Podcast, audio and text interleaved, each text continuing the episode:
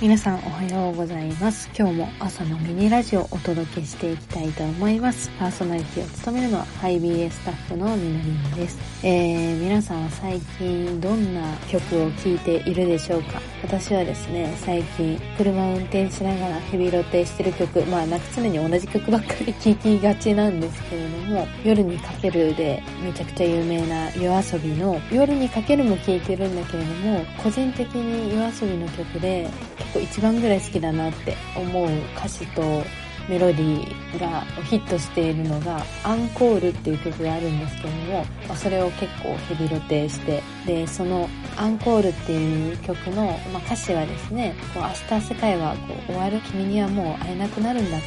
そういうような歌詞なんですよね。で、夜遊びって小説をもとに曲が作られていたりするんですが、私、その原作の小説は読んでないんですけれども、まあその明日にはもう終わる今日に何を願う、何を祈るっていう歌詞が途中で出てくるんですけれども、まあ皆さんはですね、世界が明日終わるとしたら何を願い、何を祈る。まあこういうね、最後に食べたいものは何みたいなことも、あの自己紹介とかの時に盛り上がるネタではありますけれども、何を願うでしょうか。あるいは自分の人生最後の日が今日だとしたら、皆さんは何を願い、何を祈るでしょうか。なんかそんなことをふとちょっと考えてもいいかなって 思わされたので、今日はそんなことを私がこう考えたことをあのシェアしようかなと思ったんですが、そして皆さんもですね、ぜひなんだろう自分が人生今日が人生最後の日だとしたら何を願うかっていうのを、まあ、お便りとかで明日世界が終わるとしたら何を祈る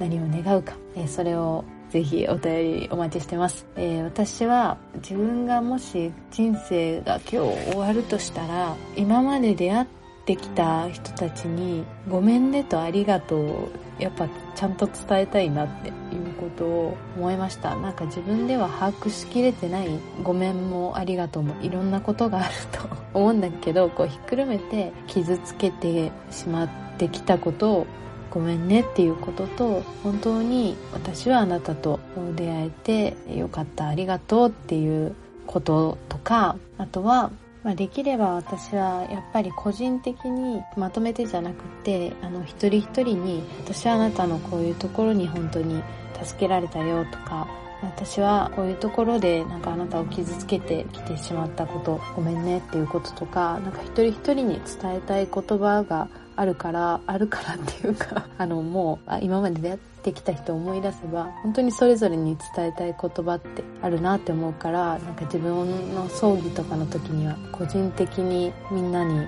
ッセージを送れたらいいななんてことを思ったりもしてるんだけどあの死んでからじゃ遅いじゃんってなっちゃうのでやっぱ生きてる間に伝えなきゃだとかあのいろんなことを思うんですけれどもだから謝罪と感謝とあとはなんか本当に私はあなたが笑顔でそして幸せに生きてほしいって、まあ、心から願ってるというか一番最高な状態で生きていってほしいなっていうなんか願いっていうかあのすごい臭いしいい人ぶってるみたいで嫌なんだけどでもなんか自分の願うことって本当にみんなが幸せにまあそれはね誰もがあの理想なんじゃないかなって思うんですけどみんなが幸せに生きていてくれたらそれが一番いいなーなんてことをあの思ったりそれを願って祈っているのかなってちょっと思ったりもしました。で、そんな中ですね、ちょうど最近聖書を読んでいて、詩篇っていういろんな、まあ、ポエマーな人たちが 詩を書いている詩集が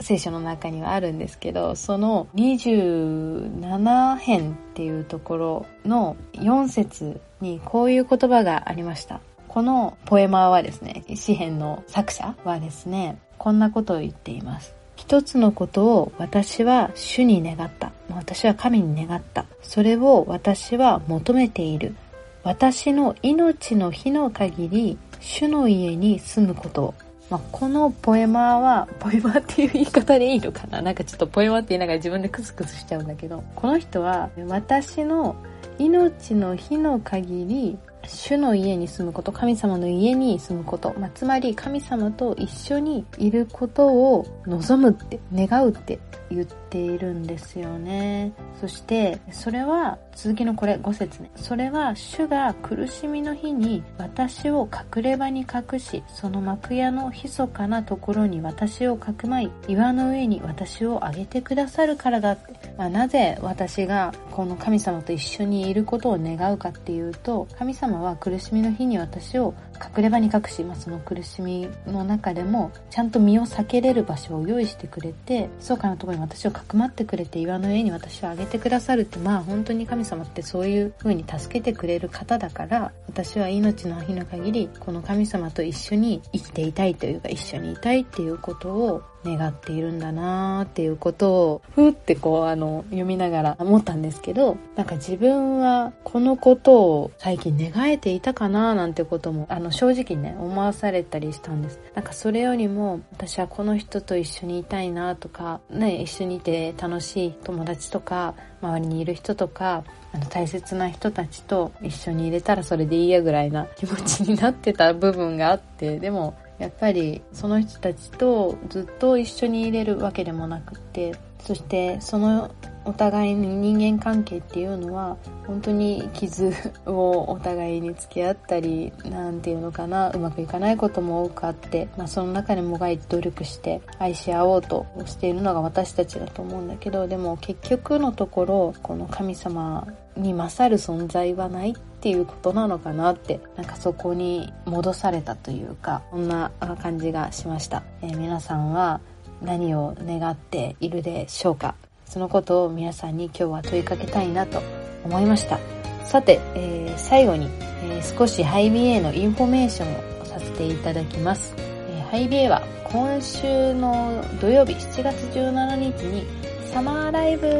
を企画しています。えー、このサマーライブについて大切なお知らせがあるので、このラジオでもお知らせします。えー、東京都に緊急事態宣言が発令されて、えいますが、政府が定めた感染対策を行いつつ対面でのライブを開催します。えなお、YouTube ライブ配信を行う予定でしたが、当日 Zoom 配信に変更します。え YouTube のライブ配信はこの7月17日はありません。ですので、対面か Zoom かで参加していただけたらなと思います。ます。ハイビエセンターが会場となっています。あの、渋谷にあります。で、こちらの対面は先着35名までと